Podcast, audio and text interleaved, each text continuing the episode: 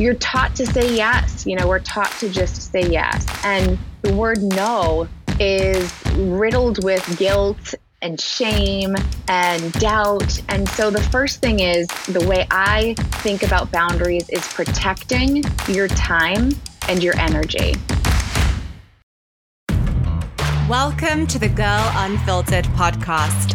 If you're a woman who is ready to say yes to her wealthiest and most abundant life and manifest a business and career that totally lights you up, then girl, you are in the right place. Get ready for deep, epic, unfiltered, and inspiring girl chats. I'm your host, Helena Grace Donald, and I'm a money mindset expert, success, and business coach.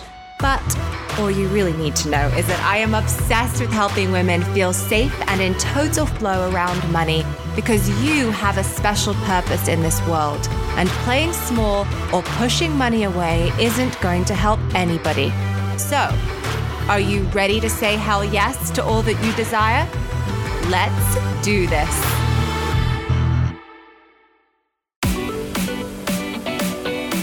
Ladies, and welcome back to the Girl Unfiltered podcast. I'm wishing you a happy day wherever you are in the world listening on whatever day you are listening to this podcast episode and joining me for the next 50 or so minutes.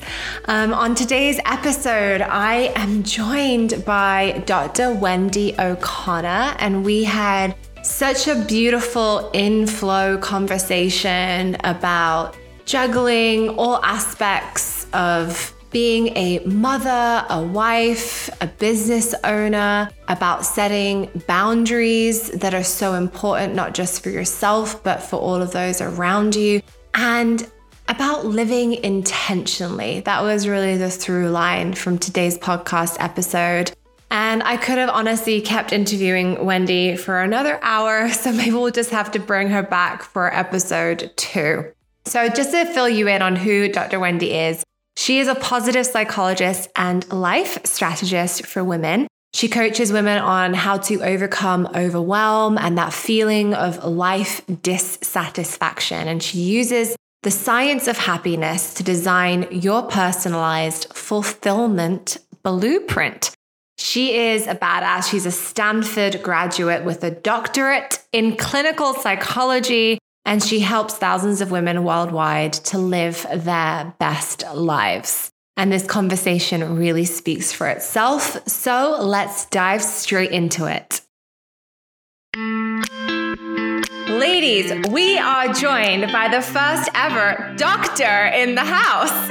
You are officially the first doctor I've interviewed on the Girl Unfiltered podcast. Welcome, Dr. Wendy O'Connor.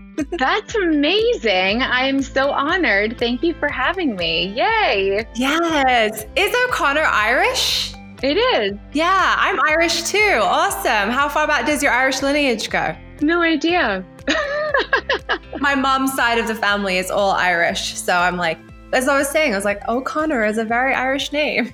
yeah, it really is. I'm so excited to be here. Thank you for inviting me on.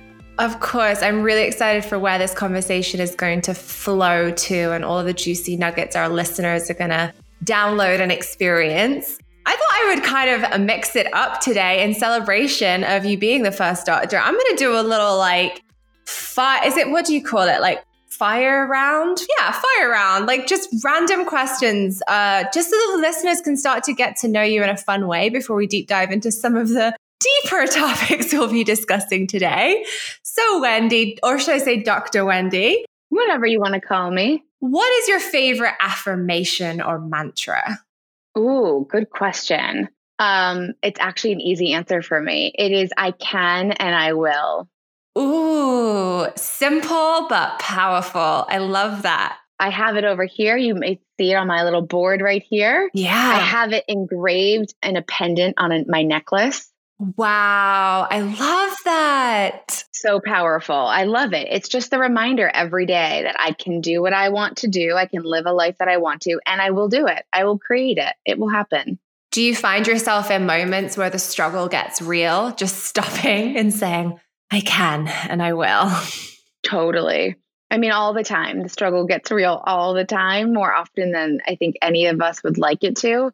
But just when I I'll often hold my pendant and I'll look at it and I've I've missed it actually. I've I need to um get it back out and on my neck. It's been like it's such a game changer. I'll look down and I'll just hold it and I'll be like, yeah, that's right. It's just a simple reminder. We get so stuck in our heads or we get so lost in the negative thoughts or, you know, the story our brain tells us about ourselves. It makes it really easy to get derailed. So having an affirmation like that is just an easy way for me to feel more grounded. I love that. We'll definitely be diving into that topic today. Okay, next question. What is your favorite food? Sushi. Sushi. Oh, amazing. I love sushi. Yes. Oh my God. I could yes. eat, I'm one of the weirdest people because I could literally eat sushi for breakfast. like I could eat for breakfast, for lunch, for dinner, any day and every day. That okay, that is a little weird. Like I do love my sushi, but I could not imagine wanting to pull that out of the fridge in the morning over my morning cup of coffee. yeah. Actually, yesterday I did that. I took the salmon out, the raw salmon, I chopped it up, I added avocado, I made a whole poke bowl for breakfast. wow. Okay. I respect. Wait, how did you deal with your sushi withdrawals when pregnant then? It was horrible. That was the hardest part. oh my gosh. Wow. okay. I'm learning something new with each of these questions. Okay. What is your non negotiable daily practice if you have one? Going to bed on time. Oh, nice. I wasn't expecting that one. I love going to bed. I love going to sleep. It's just like, it's my favorite. So I get really excited to go to bed I love being able to unplug and just say, like, it's this is it. Like, it's time for rest. It's time to recharge. So, nine times out of 10, it's just a very easy commitment for me to make. Oh, it's time for bed. Gotta go. And my husband will actually laugh about it because I'll literally be laying on the couch. We could be in the middle of a show and I'll just be like, oh, it's time. Gotta go. And he's like, we're watching something. I'm like, it's time though. Like I can't change that. I gotta go. so that is my non-negotiable. Sleep is something I've always protected. So do you have an actual time? Like it's a non-negotiable. I have to be in bed by this time. No, not so much an exact time. I just more so commit to whatever my body's telling me. So it's usually on the earlier side. I go to sleep earlier than most people I know, but it's not like nine o'clock every night on the dot there's a surge of fatigue that comes over my body. I'm like, that's it. Time to check out. It's not, I'm not going to force myself to stay up. I'm not going to rebel against bedtime. I'm going to just embrace it and go right upstairs and get my snooze. Oh, I love that. My husband's kind of similar with me. Like, I'll get into bed and I'll just, I make this sound and I get all cozy and I love my sheets. Like, I bought really high vibrational, I call them my high vibe sheets because they make me feel abundant. And like, he looks and he's like, that is your favorite place in the world, isn't it? I'm like, yes, yes, it is. That's right. It's the best place. so that would be a non negotiable, I'd say. It's probably the easiest one to commit to. And it's so important because so much healing and rejuvenation takes place while we're sleeping. That's like I think there's there's so much science behind it and what happens in the body when we give ourselves permission to sleep and the importance of sleeping before midnight because most of that needs to happen before then. So it's not okay to just go to bed at 1 a.m. and sleep for eight hours. It's actually the time before midnight that all the magic happens. So I'm so here for that. I love that. My final final question is do you have a favorite word? Favorite word? Is that a weird question? It's a fun question. I mean, it's really funny because like food words come to mind. I'm a big foodie, so I don't find that strange at all. right? Well, can you share with me maybe do you have a favorite word or or what would be a favorite word? That's a tough one. I have two words that I think make me feel really good. And then there's a word that I use. And now my husband works from home and I'm in my office and he, I'll come out of my office at the end of the day. He's like, I counted how many times you used this word today. like he can hear me using it. So my favorite word is expansion because the word makes me feel expansive. And if I just mm. lean into mm. that word, I can feel that within my body.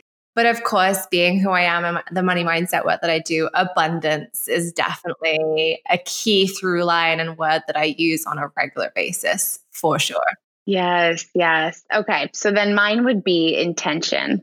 Mm. I find that when I say the word, when I say the word with intention, it literally will bring me back to, again, this reset, this, okay, I'm starting from this moment.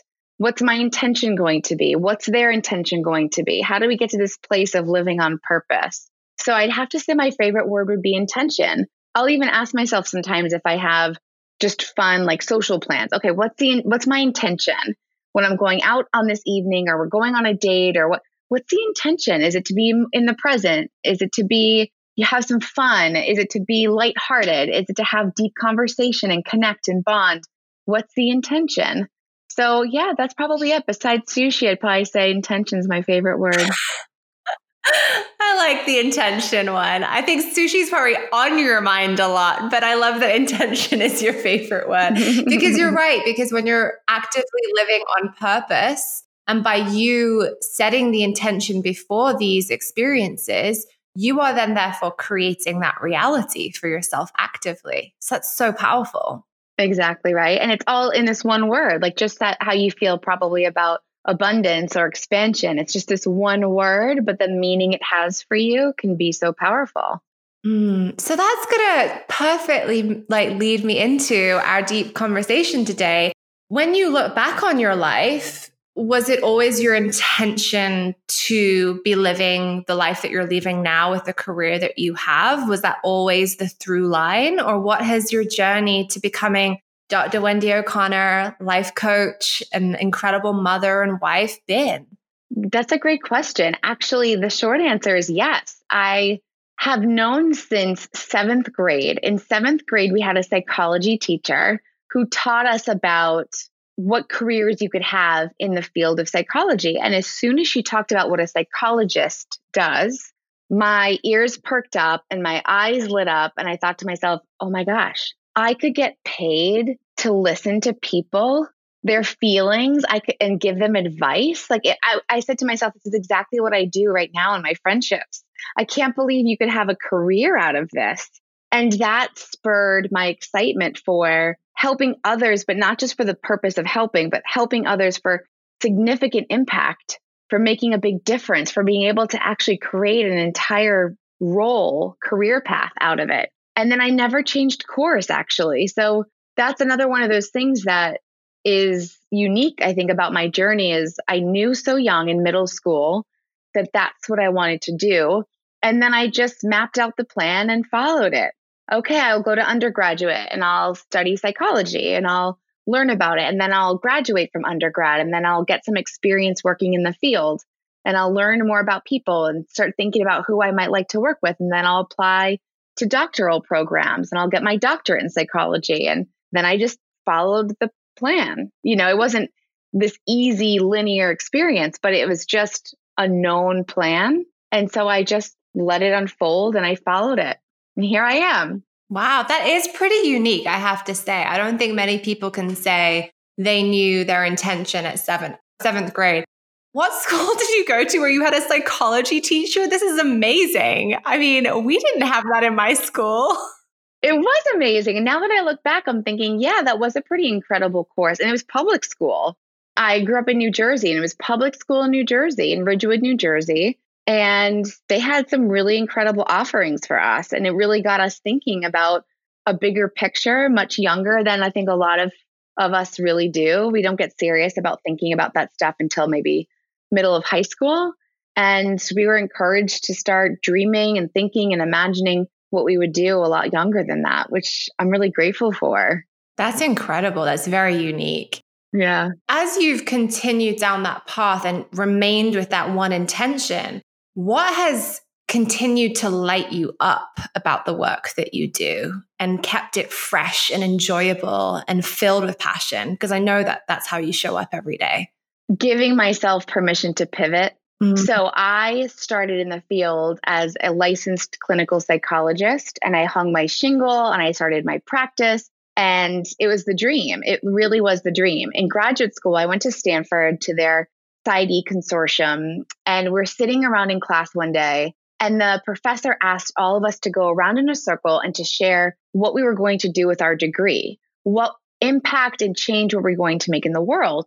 And so, so many of my cohort said things like, I'm going to open an outpatient clinic and I'm going to work at this hospital and, you know, cure whoever from everything. I'm going to do all these incredible things. And it was my turn. And I thought to myself, I could either make something up or I could just own my truth. So I owned my truth and I said, I want to make jam and babies and have a private practice. I love that. The class was like, it was like the record stopped and everyone, lo- and I was like, that's just my truth. I'm here to make a difference, but it's not in this necessarily, you know, streamlined way or typical way. It's really about doing it my way. That's been something that I've always had as a priority is if I'm going to do this, it needs to be in a way that aligns for me and that excites me. Otherwise, it's not going to last for me. So I started my practice and about, let's see, I'd say maybe nine or 10 years in, I started to get burnt out because I had three babies. So I have three girls that were born 15 months apart. I had a six month old, got pregnant with twins, had three babies under two. You are a superhero. you do what you're going to do. You know, it's you just life. It's just the cards you're dealt and then how you show up for them. So you just pivot and adjust. But I realized that because there is so many little beings at home that really needed me and my energy and my focus, that my clinical side started to feel a little burnt out. I felt more taxed than I ever did before.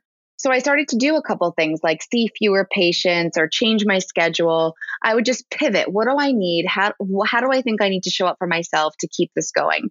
And one day I felt so exhausted with these little babies and this full thriving practice, which was a great problem to have. I did come home to my husband and I said, I'm ready to retire.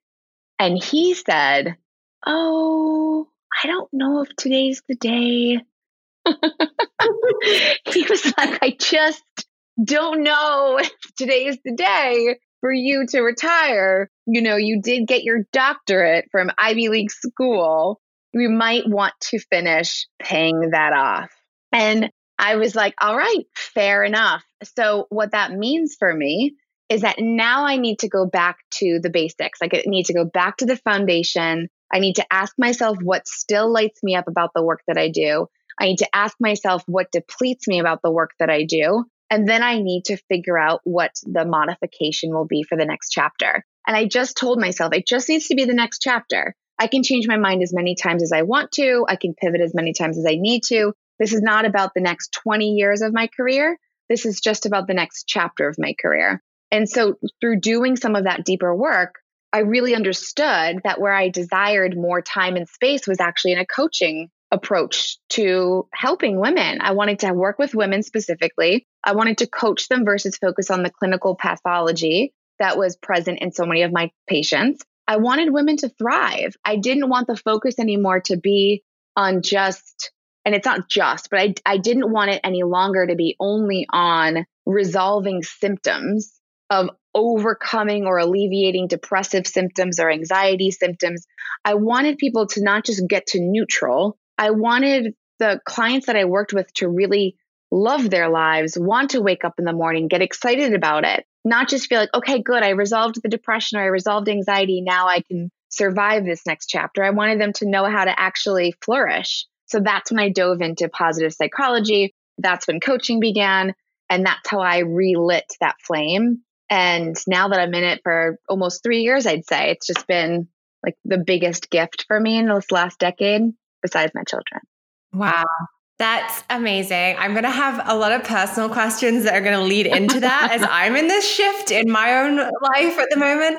But I would love for you to just dive a little bit deeper into you say, I did the deep work. And I think we all talk about this doing the work. Yet number one, the work can feel really scary to look at because it's going to be uncomfortable. And two, some people don't know what the work is. Mm. They're like, feeling like they know that they're trapped or feeling like they know that it's not aligned with who they are or where they're going, but don't know how to break free from that.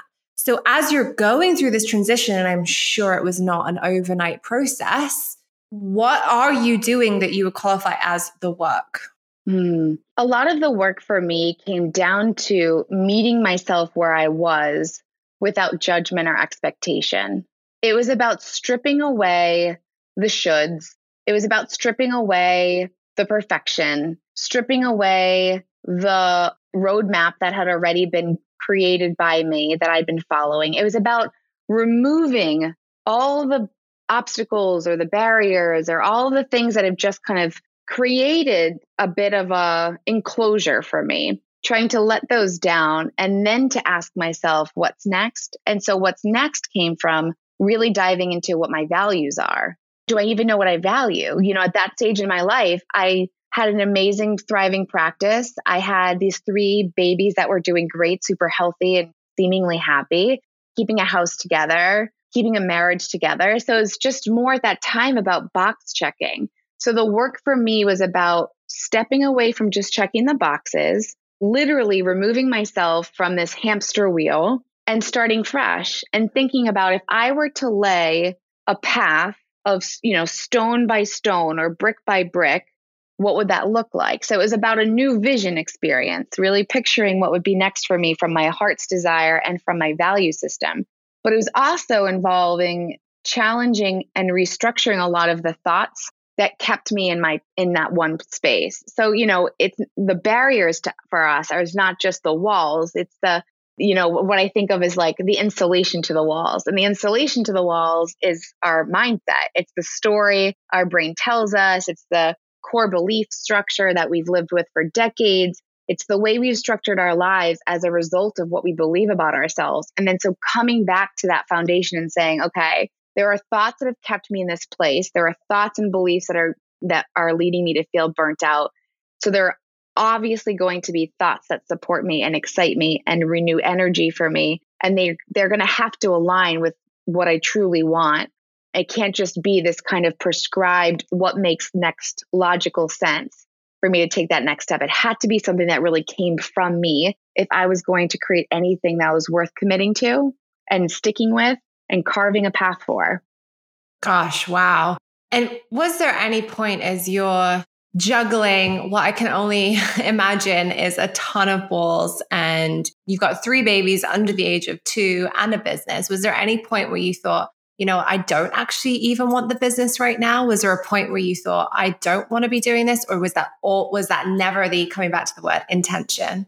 No, it actually never was. When I said, you know, what I realized is after I told my husband I was ready to retire, what I really meant was I needed a change. Yeah. I didn't need to not work. I didn't need to quit my job uh, or my career path or just, you know, stay home with the babies. I have loved raising my girls and I'm a better person when I'm living out my life mission. And a huge part of my life mission is to make this positive impact on women all over the world. And so I needed to do the work, work on changing my story so that I could help other women change theirs. So it never was this, you know what, I'm just going to throw in the towel or really truly retire and just, you know, do something totally different or just be home. It really was for me about learning how to pivot in a way or reinvent my my vision for this next chapter.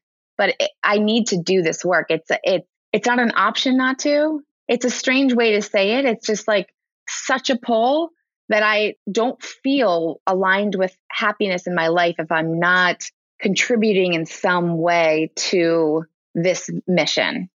I love that. But what I'm also hearing from that moment when you said, I want to bake jam, make babies, and help empower other people when you were sitting in that classroom is that yes, all of that is true, but you haven't given up or pushed to one side the other aspects of your life that are also part of that mission, like being a mother, like making the jam, like having a beautiful home. And I think that's what makes it really, really powerful.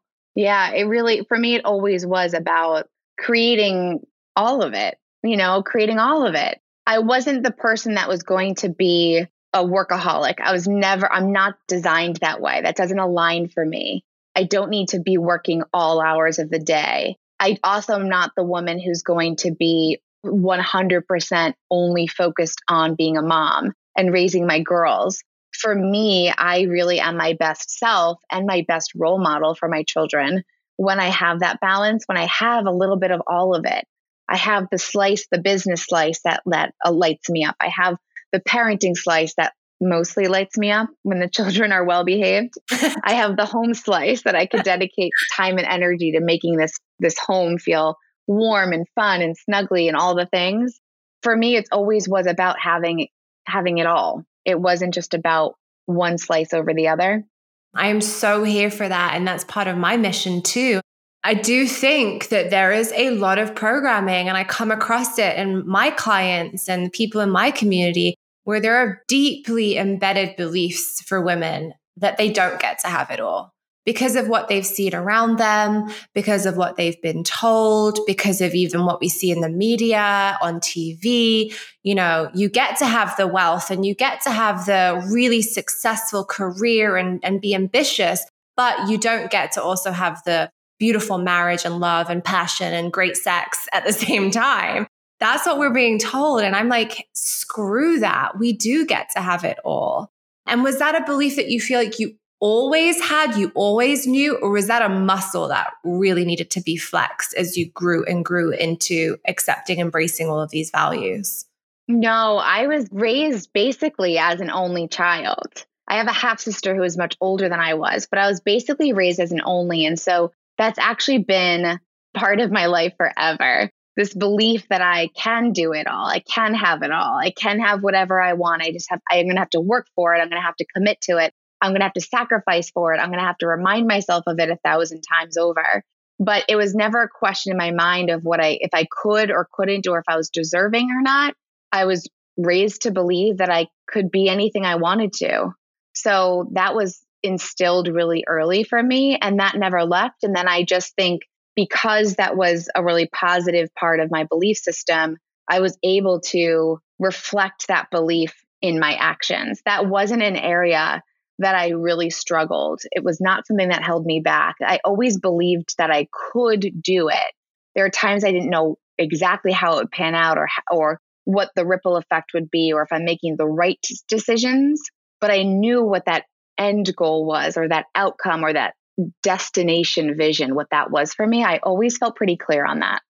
Mm, you and I are very similar with that one. I resonate with that one deeply. I'm really curious as somebody who works with women on a daily basis with your clients in your community and who was brought up to believe that about herself, you're also the mother of three little girls. So on a day-to-day basis, how I don't know you you I'm sure you're consciously aware of this. How do you find yourself instilling those beliefs and that energy in them as these little human beings in this world now?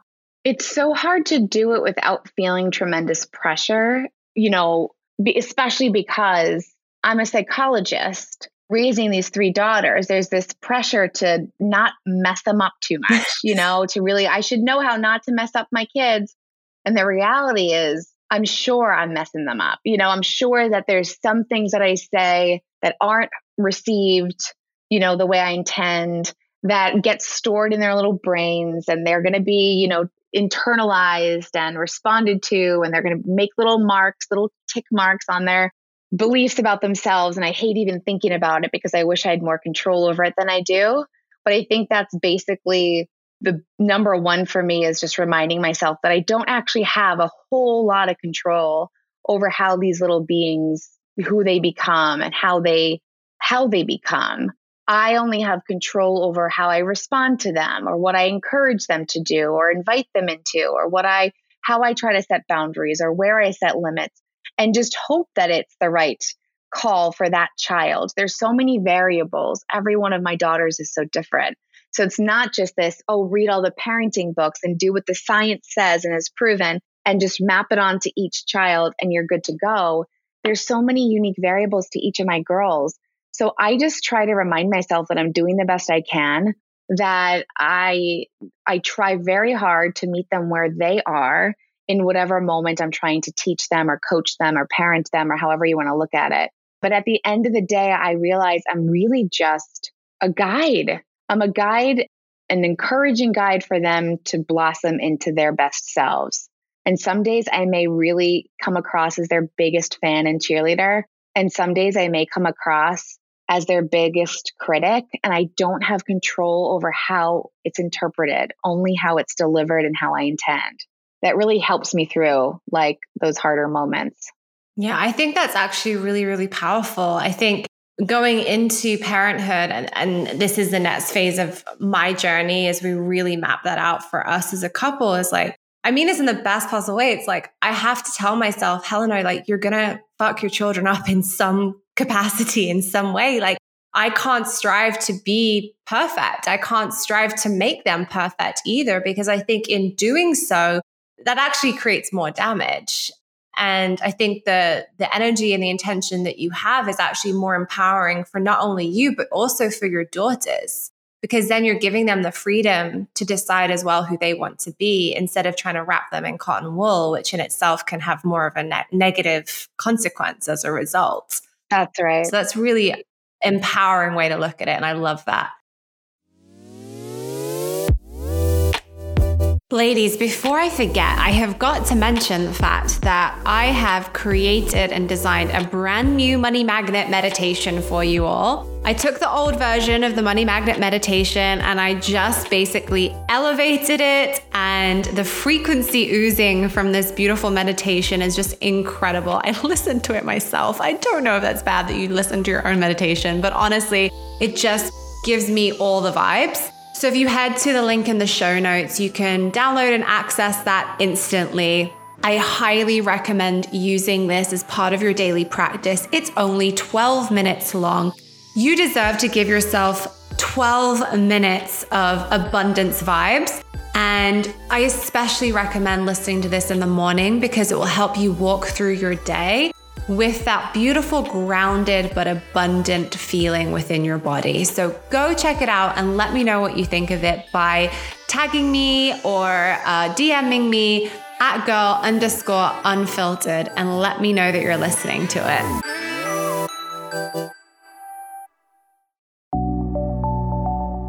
To dive into the topic of boundaries because this word keeps coming up in my life at the moment. It's something I'm really talking about with my community. It's something that I will put my hands up and say that I realized about 10 days ago my boundaries had kind of gone to shit. it was like, not until I was sitting at my desk here and I just burst into tears and was like, what is going on? Why are you letting this anxiety take over your body right now? I was in total overwhelm. And I realized after, you know, a deep conversation with my husband and a lot of journaling with myself that I'd lost my spark, to be honest. I felt like my sparkle had really diminished. And I know that COVID has a big thing to play in that, but I don't really want to give away my power by saying it's COVID because at any given moment it's my choice but I'd stop doing the things that really just light me up for me, for who I am. Like that drive I would take to go to the gym and blast Beyonce on the way would light me up. Or going out for cocktails with my girlfriends that would light me up. Or just doing things outside of the house that were just for me were so important for my mental health. And I realized that I allowed the business to take priority over what it is that adds to my sparkle. And now I'm really back to finding that balance. But as somebody I know who coaches a lot on boundaries for women, and as somebody who has to have them in your own life as a mother and a business owner, what do boundaries mean to you? Like, can we really speak into the power of that for anyone who's listening? Mm, it's one of my favorite topics. And the funny thing is, it wasn't ever when I thought about becoming an expert in happiness and becoming a happiness coach to women. I never really thought at first glance that that would mean boundaries would be such a hot topic. And there's not a single client I've worked with where boundaries hasn't been a conversation or multiple conversations. It is so difficult for us to wrap our heads around, first of all, what it means. Second of all, how to implement it. Mostly saying no feels like the biggest challenge in the world for so many of us. You know, we've learned as women to say yes to opportunities, but also to say yes to leaning in and saying yes to staying home as a mom and saying yes to our friends' requests and saying yes to be Girl Scout troop leaders and saying yes to all the things, whether it comes from a boss or it comes from a spouse or it comes from a friend or it comes from our kids or it's just you're taught to say yes. You know, we're taught to just say yes. And the word no is riddled with guilt uh, and shame and doubt. And so the first thing is the way I think about boundaries is protecting your time and your energy. Boundaries are about protecting your time and energy. Now, this breaks down into who you spend time with and who you minimize time with. This comes down to the tasks in your job that deplete you and the tasks that energize you. This comes from boundary setting around routine and structure to boundary setting in the things you say or the words you use to describe yourself in the world and describe yourself to yourself. Boundaries touch everything, but I like to think about it as a way to protect your time and energy. And it really is when when women that I work with notoriously struggle with setting boundaries in relationships. The way I talk about it is you're protecting your relationship. You're actually protecting your relationship so that it has the best chance of survival before just blowing it up or burning it into the ground or burning that bridge. You're protecting it. Boundaries help keep it intact in a healthy way. And so there's really nothing more important for us to talk about when it comes to empowering each other, empowering women, inspiring women, is to give each other reminders of the permission to set those protective layers around time and energy, especially in relationships, relationship with yourself and others. Mm, what are some of the boundaries that you have in your relationship and your relationship with yourself? Um, let's see. I try to be very intentional around my day. So when I do my, I wish I had my planner. I love pulling out my planner. When I think about my time as such an important piece of my happiness, I plan my days in advance. So I look to every day in advance and I look at tomorrow and I say, okay, what are the non negotiables or what are the appointments or what are the tasks that are most important to get done? I do some time blocking, but I also make sure that there is an acknowledgement that I don't want any of those work tasks unless there's some special, you know, opportunity to seize. But anything related to my business happens during the school, the kids' school hours. So it's when they get on the bus and go to school to when I we get them off the bus after school. That's my protected time for work. And then when they get off the bus until bedtime, that's the protected time with the family or with the kiddos or making dinner or keeping a home. So it's funny because I always had this vision that my children would maybe not even really see me as this working mom, that they'd wonder what I did all day because they don't see what I do because once I get them off, it's just mom and so they wouldn't they didn't really understand what i did during the day. And so i explained to them what it looks like and why they don't notice that is because i protect my time and i set a boundary that work time is work time and home time is home time. This is obviously for those of us listening who have you know online businesses is really an extra challenge because social media and the internet is available to us 24 7 and so that also means that we are allowing, you know, there's just an opening, I should say, for people to want some of us during any hour, all hours. Yeah. So being really intentional around protecting work time is a big one for me. I really make a very deliberate effort not to work on the weekends, not to work at nights. It really is a protected time. And it also helps me show up as my best during those hours because I know it's not just this kind of amorphous I can be on calls all night, or I can be checking my DMs all night, or I can be following up with clients 24 7. It allows me to be able to protect my energy too.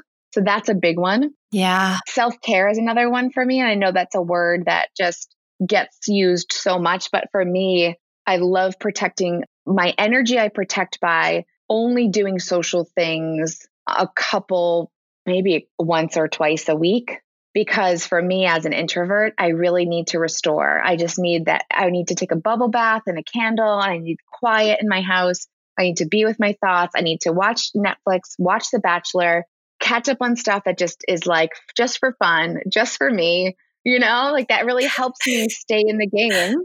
I'm laughing because you're literally describing me. Oh my god, this is literally me. we didn't know we were like East Coast, West Coast sisters. When you said, um, I only am social, I thought you were going to say once or twice a month. And then you said once or twice a week. And I was like, oh, actually, that's quite a lot. Maybe that's the COVID life that's like telling me that. But I'm like, once, once a week being social is, is cool with me. I wouldn't really count maybe going out for dinner with my husband or something like that as being social. Like I enjoy doing that. But no, like I need my wind down time. I need that. I watch it on Tuesday night. I watch The Bachelor because I've got Hulu. And like, it's just, you know, it's one of those moments where you just drown everything out and you're just with yourself. And yeah, I'm sorry to cut you off, but I'm like, no, like, we need to be able to be honest about this because I think that people who look at women who are successful, especially when they're looking at them on social media, think they're always maybe on or uh, they never switch off or they're always thinking about their business. And it's like, no, like I have a notification on my phone that goes off at 5:20 p.m. and it says office wind down now. Great. I have to have that boundary. And and a lot of that has to do with I worked with a time strategist and I was this was last year and we're not even pregnant yet. I was like, how do we set my business up now that I can be a mom and I can run my business and I can feel good about it? And I'm acting as if as much as I possibly can. And I just think boundaries are so, so important. So sorry to cut you off, but I'm like, yes, yes to that self care. They're everything, Helena. They really are. And it's so funny. I watch Bachelor on Tuesday nights too because I have Hulu. Yeah. So I totally get it. Yeah, no, I when I think about when I go out or do social things, I also include my husband in that because going out on a date with him, it has a different energy than staying home and just yeah. flopping in front of the TV. It's like we're on and we're talking, we're having deep conversation, we're connecting. So again, I love it, but it still takes energy and intention and focus and all the stuff other boundaries I just try to set, as you know, I said earlier, like sleep is a big one for me. I love sleep. I love it. I love it. And so getting to bed early is great for me. And I'd say those are probably the main ones. Uh, most, more often than not, I wake up in the morning early and I set that boundary to protect my time around movement. I get up and work out. So I'll either usually do a spin workout on Peloton or I'll do a strength workout through Peloton. I'll do a meditation. I'll do a few minutes to uh, review my plan for the day, make sure that's on track. I'll take 10 minutes to read uh, a book. And so then I just feel like that time was, I put my oxygen mask on first. I took care of me, my basic needs, but then also the reading part of my morning ritual feels like indulgent to me. So I love that part because it feels like it's not just focused on, you know, movement and water and meditation and that kind of mental physical health that we think about, but I also put something really fun in my morning routine. So I actually look forward to getting up and doing it. It feels like I just like stole some time back in my day that I got to do something just for me. So that's another boundary I love setting. The girls come in all the time. So I'll be on my bike and they'll like come in and be like, Mommy. And I'm like, it's workout time. So you can either go on the floor. So I have a mat in my workout room and I'll say you can you can I'll point to the floor. I'm like you can go down there and you can do some working out if you want to, some exercise alongside me. But this is not I can't hear you. Can't hear you. I can't I'm just focused, you know. So I protect the boundary that way even when the kids try to interfere or join in or interrupt or whatever. It just needs to be protected otherwise it never happens. Yeah. And I know how many moms out there can feel guilty for that. But my first thought when you said that is good for you for teaching your daughters boundaries. Like that's teaching them to prioritize their self care as well. That's right. And also, it's a fun, like, I love that they often will drop on the, my yoga mat and they'll just start doing stretches or some exercise. They'll just, they'll do it because they see mommy doing it. And then they respect the boundary that it's not time for player interaction. But then they go do their own thing and they benefit too. Wow. Oh, I freaking love that. I was noticing that my social media consumption was really bleeding past my boundaries, like where there should have been boundaries, to the point where I, I noticed, and I only noticed this because I started to remove myself from it, that it was so habitual that in empty moments in my day, it was like my thumb was finding Instagram. And then, of course, as a coach, you could have client DMs in there. You can have messages from people in your community or people asking you questions about something you've posted or what you do. And it was making me feel like I was always needed. I so I then had the belief I am always needed, which is reinforcing what I believe was a lack mindset, which is so not what I'm here for whatsoever and not what I coach on. And so once I realized that, I've now set the boundary that on a Friday evening, I actually remove Instagram from my phone. And so this weekend, I didn't log on to Instagram until almost midday today on a Monday morning because I prioritized that Monday mornings are for me. So I did the Peloton as well and my breath work and made myself a smoothie and did all of the things. And I know how many people will think by doing that, they'll feel guilty or like they're not giving enough or they're not doing enough. And I'm actually so aware of the fact that the more I'm doing this, the more I'm showing up as a better coach. I'm showing up with more energy on social media, more intentionally. And this is the big kicker I don't even have my emails on my phone anymore, and I don't even have Facebook on my phone anymore. Reason being is because I am responding to emails more with intention now that I'm not looking at them throughout the day or when I should be taking my tea break or eating my lunch because I actually give myself 30 minutes a day to respond only when I'm on my laptop. Because how many times are you waiting in your car or you're in line at the grocery store and you're checking your emails and then you forget to respond? But the thing is still looming over your head and it's still like clogging up brain space. And it was just creating anxiety for me. And so I've really set some solid boundaries and I can't even begin to express how much healthier my mental space is as a result. That's incredible. I'm so happy you're bringing this up because I've noticed just recently too that there's like this compulsion. Mm-hmm. It's like this mm-hmm. pull your phone is always in reach. And so it's just this pull to you fill in the blank space. Whenever there's empty space, we just fill it. Yes. And we fill it with what's we I call like the low hanging fruit. It's just the easy things to grab. So in the evenings when we're tired, we fill it with food or we fill it with wine or we fill it with Netflix binges. And during the weekends, we just fill it with checking and scrolling and checking and check. And it's almost like, and I've I've been experiencing this too recently, where I feel like it's just constant. Like you almost don't know what to do if you're not checking those things. You're almost like, well, now what do I do?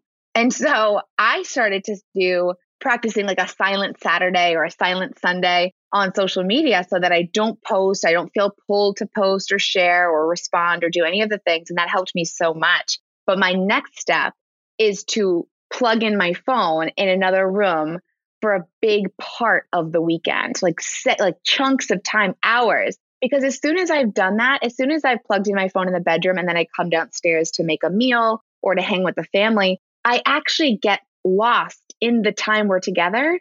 It's like you embrace it, you surrender to it, you're in it. You're not one foot in, one foot out. You're fully in it. And then you get to experience a better time. You get to enjoy it you know, you get more pleasure out of it. The family enjoys your company. Like it's just has so many positive ripple effects, but it's really about ripping that band aid that's super uncomfortable at the beginning and then letting yourself flounder a little bit to fill in the gaps. Yeah. It's uncomfortable in the beginning. Like I, I went to, I took myself to Santa Barbara for the weekend and I was at a crossroads, as in waiting to cross the road. I knew consciously I've deleted Instagram from my phone for that weekend. And I'm standing at the crossroads and I'm going to check my Instagram because it was an empty moment because I was waiting for something. And what that does, if you actually think about it, is you're scrolling through other people's lives, other people's whatever they're posting. And then in your quiet moments or in your empty moments, or when you are with the kids, or when I am making dinner for my husband or whatever, I'm not thinking about my life. I'm thinking about everything I've seen that somebody else has posted and how healthy is that? Whereas this weekend, I was so present.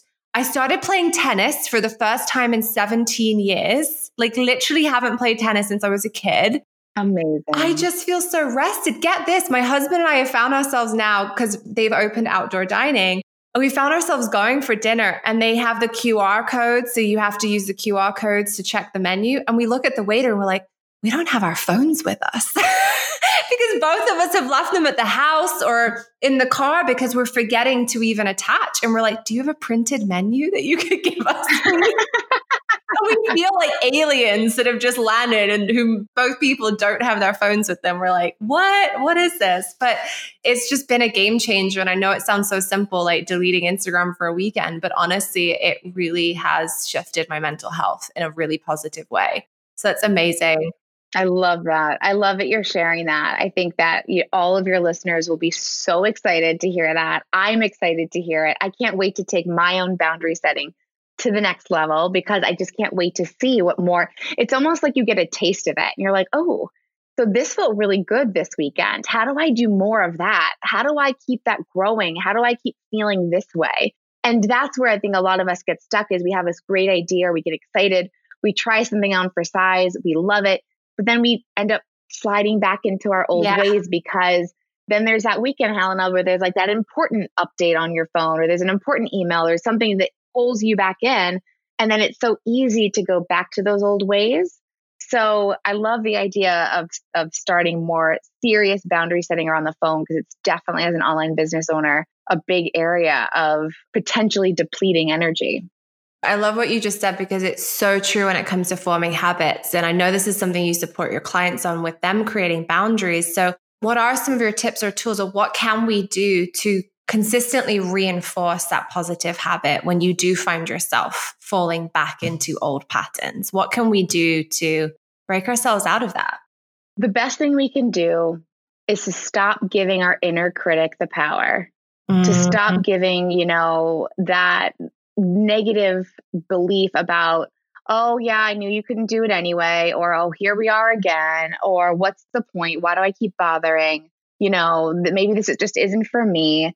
When we just let that inner critic come in and make us feel like losers, make us feel like people that just like can't get it done, can't get it together, aren't good enough, the more time we spend listening to those thoughts or contemplating those thoughts or buying into those thoughts, the more time that we just lose living a life that we love. And so, my best advice is that whenever that happens, whenever you notice the brain just starts secreting those thoughts, those inner critic thoughts that are just beating us up, to do something like clap your hands, snap your fingers, set a timer, make it something that's very like short, protected time that you're like, okay, I'm frustrated, I'm discouraged, I'm having a tantrum of my own. I'm going to make it time limited and then I'm moving on. I'm recommitting. I'm realigning. It's never, ever too late to start again. And so I coach my clients all the time on just how to start again, how to choose to show up, how to choose yourself again, how to not let those negative thoughts have more power than your optimistic thoughts, your excited thoughts, the vision that you had when you set the goal in the first place thoughts. You know, just really, I almost think about it like a radio. It's like turning down the volume, giving yourself permission to turn down the volume on the critical thoughts and the power and the volume of those thoughts because they tend to be very loud and very convincing. To just imagine yourself turning down the volume on those thoughts and turning up the volume on your inner coach, your inner cheerleader, that version of you that knows that you are deserving of more, that you want more, that you wish for more. Let yourself just pour into that space and that energy, even if it just means making a simple decision to commit again and to start again after your tantrum ends. Even if you don't take any action steps, but just the step of saying, I recommit or I realign with this will allow you to just let go of losing that time to your critic. We just don't have the time to lose. Yeah. And we have permission every single moment to recommit. Like that's really powerful. I love that message and that. So we could honestly probably talk for another hour, but I'm conscious of the time. so I know happiness is a really big thing for you, Wendy, and that you really support your clients in really finding their true inner happiness. So, what is one thing, just to round things off, that you would love more women to know that you think would truly support them in embracing what happiness means for them? Hmm. That's a big question to finish off on, but here we go. the biggest thought that comes to mind off the bat is the reminder that you have permission, that you have permission and that permission is the most powerful thing you could ever grant yourself. Permission to show up again, permission to not beat yourself up, permission to start a new goal, permission to realign with an old one, permission to set a boundary, permission to protect your time, permission to leave a relationship, permission to go for the promotion. It's just about, you know, what really leads to our happiness is giving ourselves permission to even go for it. And so many women don't even go for it because they get so stuck in their mindset and they get so stuck in those beliefs that have held them back for decades that we don't even see it as possible for us. It's only good for Sozy, but it's not good for me. It's not an option for me. So the biggest tip I could give when it comes to pursuing happiness is to give yourself permission to go for it, to give yourself permission to actually even entertain becoming your happiest self. Because most people, the vast majority, don't even bother trying. They stop themselves before they even go for it. They stop themselves from even allowing themselves to lean into the, the ultimate vision. That's something I, I find all the time with the women that I work with. I'm like, what is your big ultimate goal? And they'll tell me their little goal or their first goal. I'm like, no, no, I didn't ask that. I asked what your ultimate goal is. And as women, we need to give ourselves permission to lean into that and expand into that coming back to my word. That's right. And to experience the abundance of that intentionally. Yes, there we go. Nailed it. Okay. Mic drop. I love it. Thank you so much, Dr. Wendy, for joining us. Um, this has been an absolute pleasure. And I'm sure there's so much more to come in future episodes on the podcast. We'll dive more deeply into other topics. Before we say goodbye, where can people find more about you and connect with you online? Sure. So you can find me on Instagram or Facebook at Dr. Wendy O'Connor or drwendyoconnor.com if you're curious about what services I offer. I have a really fun challenge coming up. So it's all about sabotaging your self doubt which is a big one for my clients. So that's the easiest way. And I'm online all the time, except for the times that I'm not, the times that I've protected and blocked off as personal. Love it. Amazing. Thank you so much, Wendy. If you loved today's episode, please be sure to leave a review on iTunes and hit the subscribe button because women supporting women is my jam. And if you want extra daily doses of motivation, then be sure to follow me on Instagram at girl underscore unfiltered. And go ahead and screenshot this episode, send me a DM, and share your biggest takeaway because I love hearing from you and I just really want to drop into your DMs basically. so I'm sending you so much love and abundance and have an amazing day.